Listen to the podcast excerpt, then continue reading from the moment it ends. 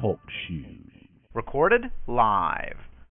Hello, everyone. This is Stacy Hall, and this is the World That Works for All podcast series featuring Berrett-Koehler authors, wisdompreneurs, change agents, thought leaders, and this episode is featuring one of my personal uh, heroes, I'll say sheroes. I have known Sharon Jordan Evans for quite a while. She was already a best selling author before my very first book went to number one, and I've learned so much from her over the years that it is a great honor to be interviewing her today.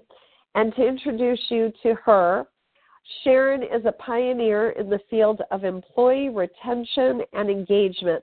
Like truly one of the earliest pioneers going into an area of how to maintain employees when no one valued employees as human beings.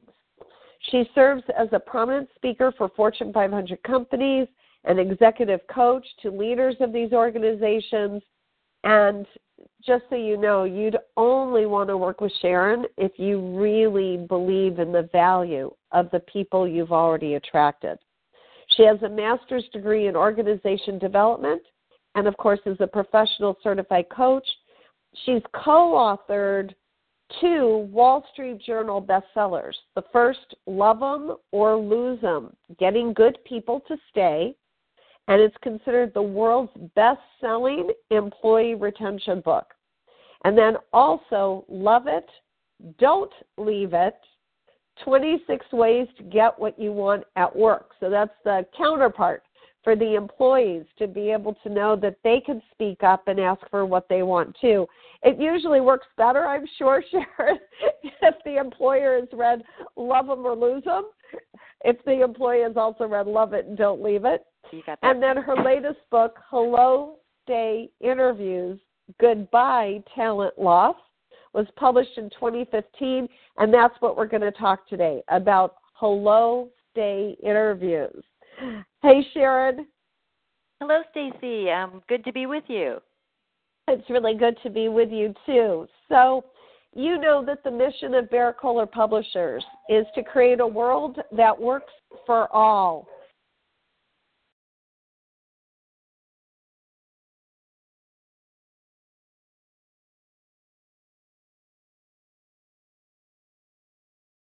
How do I'm sorry, Sharon. I believe that we had a bit of technical difficulty right there.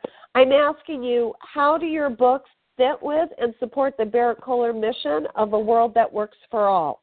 Right. Okay. So here, here's the link as I see it. I've given this some thought. Um, first of all, a world that works for all has to include the world of work. You know, the places we work, whether they're bricks and mortar or they're virtual workplaces, and then also the people with whom we work and that includes those who are leading or managing us. So, one study found, for example, that 50% of workplace satisfaction depends on the relationship one has with the boss. And frankly, for me, it was always more than 50%. Uh, the conference board research found that people don't leave companies, they leave managers. So, we, my co author Bev Kaye, and I, have written two books that are designed to help managers become better leaders. And then the third book that you've mentioned to help workers move the needle on their own job satisfaction. Now, when we accomplish both, so when you have kinder, gentler, happier workplaces as a result, uh, that will contribute to the world that works for all. So, so that's my link as I see it. What do you think about that? Oh, I think it's fabulous, and I have I figured that's what you were going to say. So I, I'm thrilled that you did. But yes, absolutely. Uh, when so much of our time is spent in the workplace, we want it to be a place that works for all. And that's why I just love your book so very, very much. And all the wisdom that you share in between those books. So I'm going to ask you why you decided to write Hello Stay interviews. Well, yeah, let me talk a little bit about its predecessor, the the Love 'em or Lose 'em book, which actually came in the late 90s, the first edition, or it's five editions now, but it start we started with that book in the late 90s, and it was in the midst of talent wars, and actually no one had written a book to managers about how to engage and retain talent. They had written books to human resources professionals, and some of those were good books.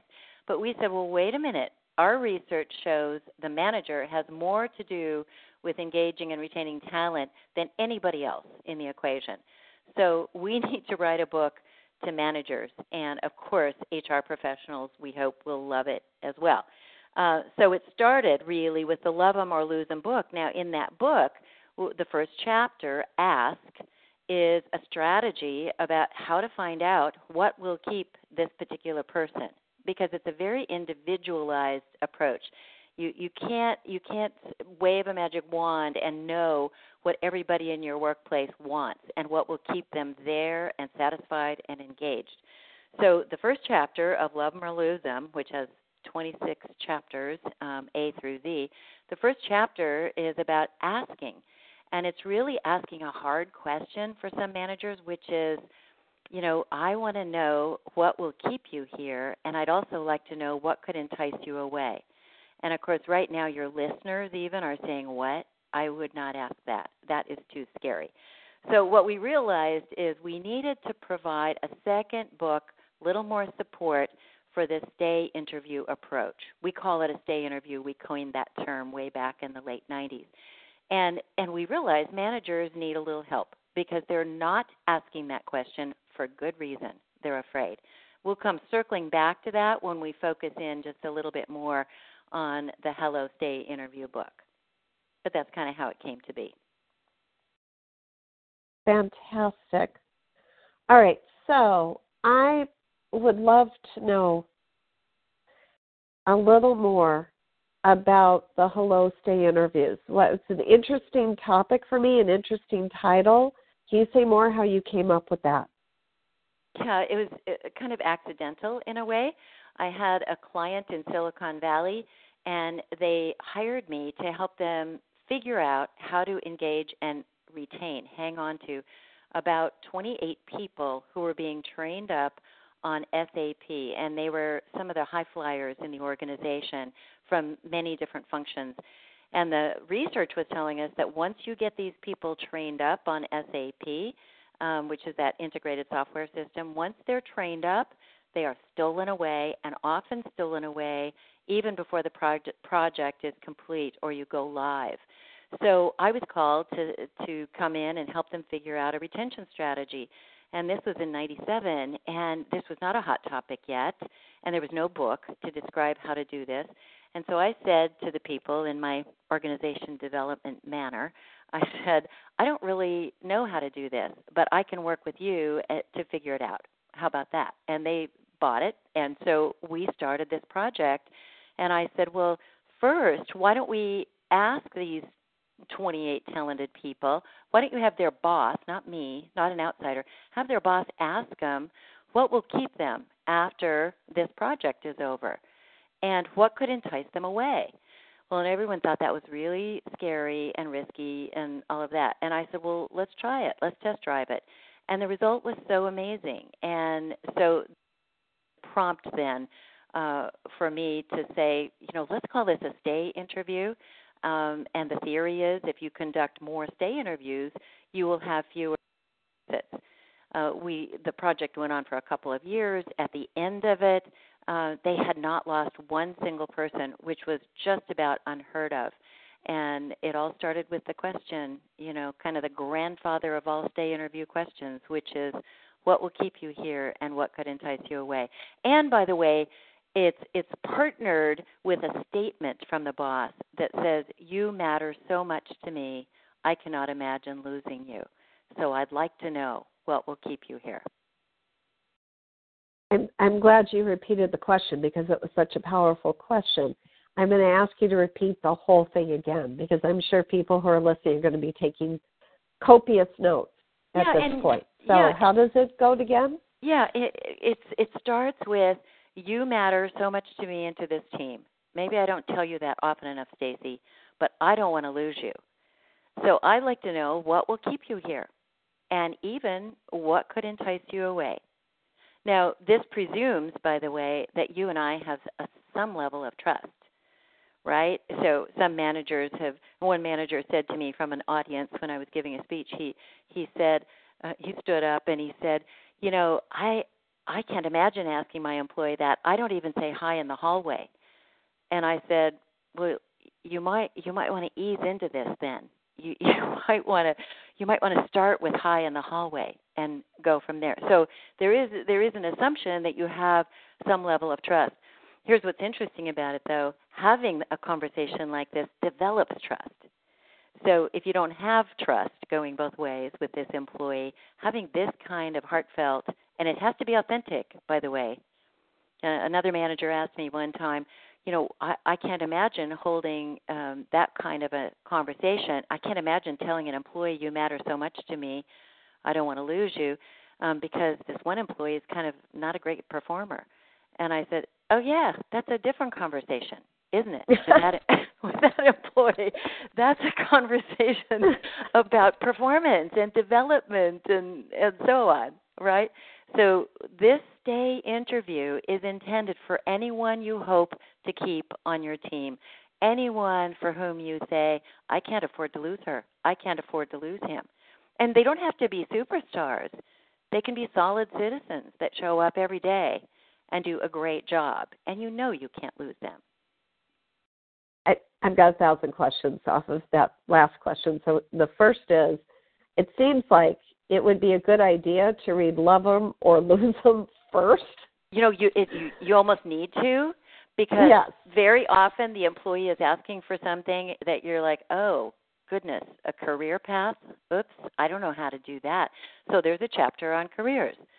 Um, or or the employee the the employee says the, the the thing that would keep me here is you know that peer of mine that's a jerk that's driving me crazy could you help out with that well, we just happen to have a chapter, um, you know, the jerk chapter. Don't be one, and and and so it's an A through Z compendium. It's a it's a, like a an auto manual, if you will. You can go to and find the topic uh, that resonates with that employee, and get some hints and ideas and tools for your toolkit.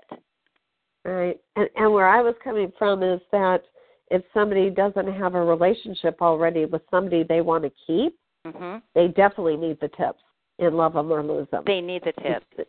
They, yeah, they, yeah. The the other the other thing, Stacy, too, is a lot of people think this stay interview is a one time event, and I say, well, no. I mean, hopefully, it's an ongoing occurrence. You know, you're having conversations on a regular basis, and there are some companies now that, because this came out in the late '90s, it's almost been institutionalized here to have stay interviews with people and they may or may not call them that, but in many cases they do call it a stay interview. And it's held on a quarterly basis or it's held twice a year or it, so in some cases companies have gotten pretty serious um, about that. Now you know too that I, I raised this issue already. There's fear on the part of managers.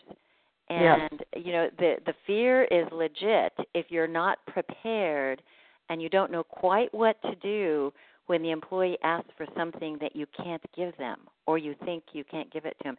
So in in the Hello Stay interview book, um, and also in Love and Lose Them in that first chapter, we highlight four easy steps for dealing with a request that's tough or you think you may not be able to deliver on it.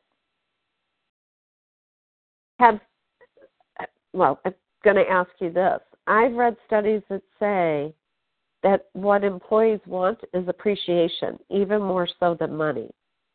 The Has re- that been your experience? Or because the fear might be alleviated if managers know going into it, the likelihood is that you're going to be able to, for somebody who you want to stay, if the relationship's already there, you're most likely going to be able to find a way to be of support to them. Is that true, or am I just being Pollyanna? No, you're not being Pollyanna. And and you know, Stacy, it's funny because research from all kinds of experts over the last five decades have proven that money is not the number one stay factor.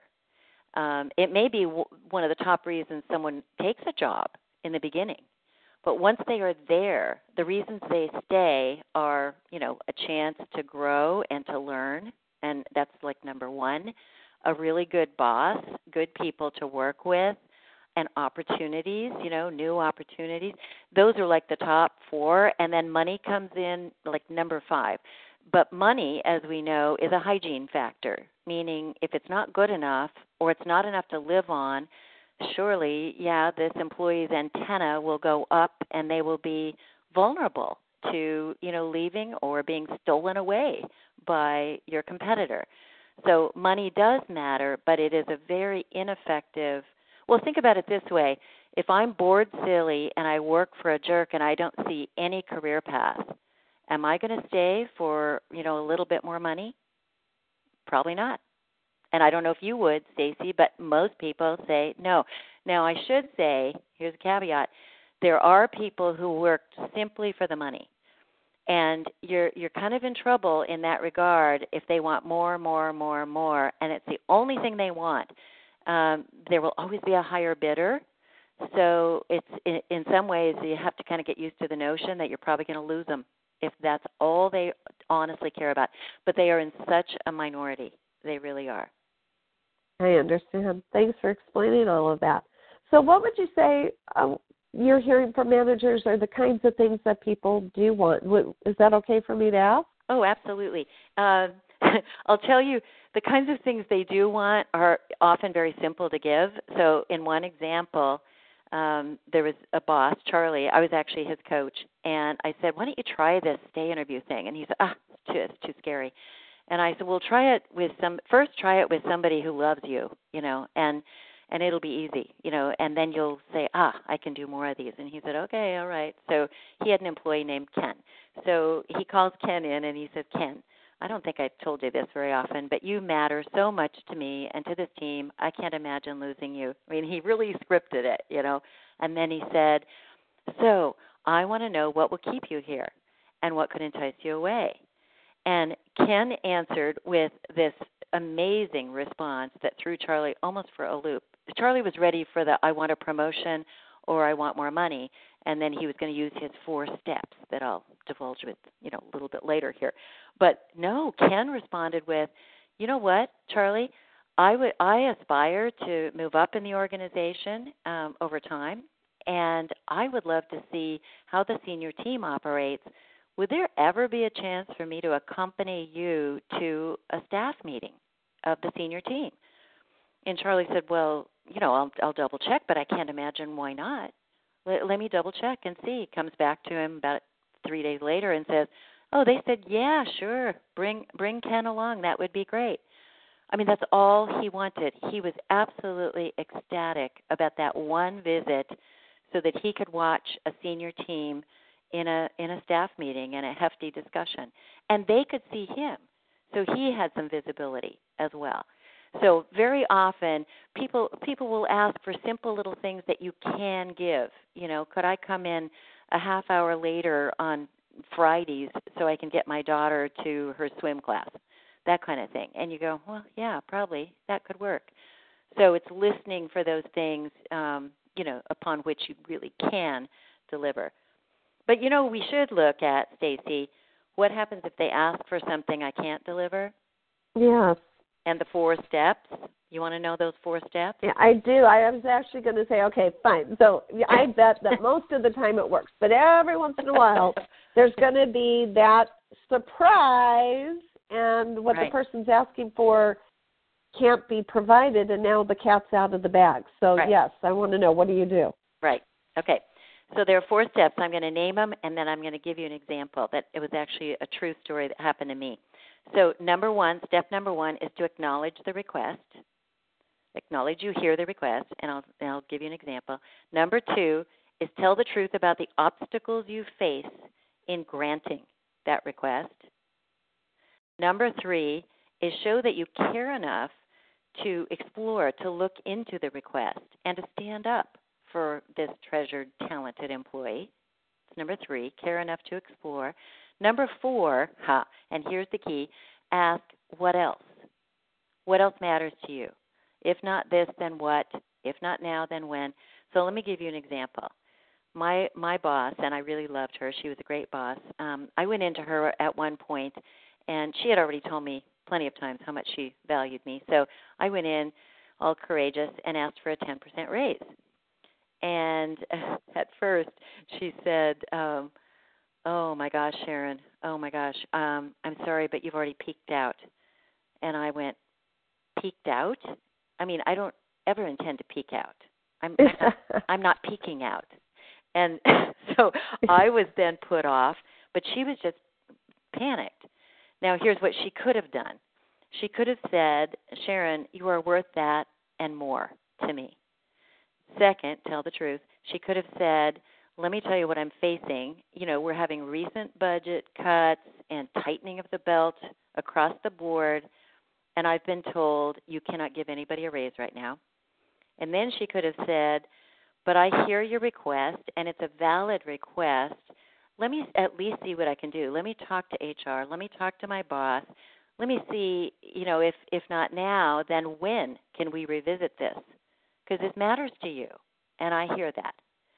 And then she says, meanwhile, while we while we look into that, meanwhile, Sharon, what else matters? And what I would have said to her is, I understand that our consulting firm is opening up a subsidiary company and they're doing change management and that's my background. And could I maybe serve on a task force that's helping them design this program? Could I get involved somehow? And she could have said, Well, it depends. Can you do your current job plus do that? And I would have said, Oh, yeah, I, I can definitely do that. I can do that. So if she would have just gone down that, if she'd had the four steps at the ready, uh, we could have gotten there. As it turned out, I was so disappointed, and it felt like she didn't care enough, and I was gone six months later. So I, I encourage, encourage, encourage people to test drive this four-step approach. Approach. And by the way, if you ask someone what else often enough, you will finally hear from them something they want that you can deliver and um, you know if if not if they only want the money for example they only want the promotion then that could be problematic but it is incredibly rare sharon as you were sharing your story i was right there with you and i can think of two experiences in my own world where i was an employee of someone and in both cases they did not do a stay interview they wanted me there they appreciated me. I knew they appreciated me. Yeah. But when it came time for them to support me, like as they say, put their money where their mouth was, and in, in both cases, neither situation was about money. It, in one case, it was about a title because a client, I was in advertising, and a client had said to me, I was assistant account executive, but operating like account executive with the full support of my bosses. Is why are they not giving you the title? Yeah. And I went back and asked about that, got shut down. Mm-hmm. And um, in another case, too long to explain it, it it was about money, but it was about money that had been promised, and then the boss had made a mistake. Right. And the way it was handled, and both of those situations, because of how they were handled, launched me to what was next for me. Yeah, oh, I hear countless, countless stories, and and in my executive coaching, I'm always working with now senior level senior level executives, and they don't know how to do this stay interview thing, or they steer clear of it, you know, and and it's a small part of the coaching engagement usually, but I, I get them to give it a go. I say just try it, you know, and start out with someone you feel is safe. Like I said, someone you know likes you and trusts you and and you're not going to chase them out the door by uh, some goof that you make uh, but literally having the four steps at the ready uh, allows a manager i mean you can deal with any request they come at you with you know if they say they would like a new tesla vehicle i always use that example because i would like one and uh, if they're giving them out, I'll take one too. Yeah, I want one of those. Uh, but that's the biggest fear is, and that's why uh, the stay interview is not conducted. And and how ironic!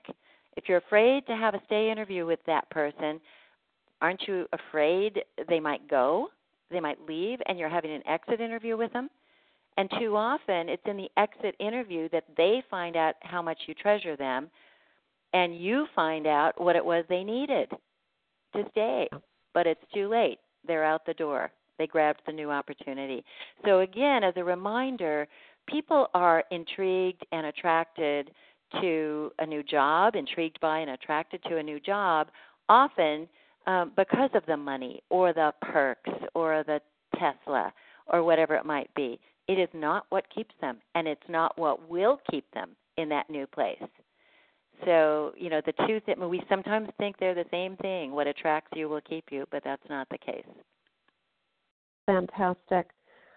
Well, I, what have I not asked you about? I mean, there's you, you've got this wealth, this library of books that are, you know, mega bestsellers in the world of human resources there's probably some information I've not asked you about that you know your listeners would want to hear. So, Sharon, I want to give you the opportunity. Yeah, I have to that. because we spent some good time on that Hello Stay interview book, which I I think is such a handy little guide for managers. I I guess I do want to um, emphasize again Love 'em or Lose 'em, which came out just a couple years ago in the fifth edition of this book, and you know it is it is so user friendly. It's so easy to access the strategy that you need at a given moment. So this sounds like a sales pitch, but honestly, I give away these things half the time because I want managers to have tools for their tool bag, and that's exactly what it's about. You know, a, a good example is in Love 'em or Lose 'em, again, alphabetically organized. So the S chapter stands for space, and it's about giving people some elbow room, giving them a long leash, you know, not micromanaging them, um, letting them choose, you know, how they work, where they work, and, and what approach they take to work. The younger generation is absolutely demanding that their managers be more space friendly than the managers of several decades ago. So, you know, what I encourage people to do is flip to that chapter, take a little quiz there that has you evaluate how space friendly you are, and um, it, causes some smiles, some grins as well. But there are numerous uh, assessments like that throughout the book. In the jerk chapter, again, people think the jerk is the other guy. It, it couldn't be me. So you get to take your own insight quiz into your jerk like behaviors and figure out what to do if you're exhibiting any of those. So, you know, I just encourage people uh, to take a look. Even some of those chapters are available online if you go to Amazon and and you can take a peek at it. And and the other thing I guess I want to say too is you know, I've coached leaders at all levels for over 20 years. I'm so amazed constantly at their motivation and their ability to learn and grow as managers. They want to be good leaders. Um, and it can feel like a huge challenge, but it really doesn't have to be. I love it. And I I, I know that I'm going to go and take the jerk test make sure. There's there's probably some ways I'm being jerky. And I am going to tell you what you brought up about that long leash or the space. I know that's the truth. I I, I was voting, you know, not too terribly long ago, and standing in line waiting to cast my ballot, start up a conversation with a stranger who happens to be a manager in a tech company, um, managing 200 young people. We'll put it that way. Yeah. And uh, I said, "What's your biggest challenge?" And it was exactly this: How do you get them to do what you want them to do when they want to go do their own thing? Right. So I'm going to ask you: Does your book help people understand that? Oh, and it, how to be the manager of that kind of craziness. It really does. We we have a chapter even devoted to generational differences um, it's called Xers and Other Generations because it had to go with the X in the alphabet. So it's Xers and Other Generations, but it's really understanding the differences, and they are very real. Um, in the past, sometimes managers would poo-poo this and say, you know, or I'm not going to cater to someone just because they're younger. Um, you know, but I'd say, well, okay, but you may not keep them then. And it's not about catering; it's about strategic management. So, yeah, the space chapter speaks to this um, in great detail, giving people lots of ideas about how to accommodate needs and wants um, of their treasured, talented workforce. And the generations chapter too helps. And another one, the yield chapter, is about giving power away. Um, and you know that's always been a tough one for leaders, for managers. So that that too would be very helpful. I love it. Sharon, how can people get a hold of your books? And even more importantly, how can they find out about you and your organization in case they want you to coach them or come speak to their organization? So, first of all, the book, Amazon. Um, they've got all three of our books available there. So I, I'd recommend that. The publisher is always happy, uh, Berrett-Koehler, always happy too to provide books, and both Berrett-Koehler and Amazon provide um, at bulk rates. So that's kind of nice if an organization wants to buy, you know, a number of books for their managers. It's easy to do that through Amazon or through Berrett-Koehler Publishers. And then um, you can reach me at uh, Sharon at jeg dot org. So it's Sharon at JEG, which stands for Jordan Evans Group dot org. And you can go take a look on my website to learn more about my coaching or my speaking. And the website is www.jeg.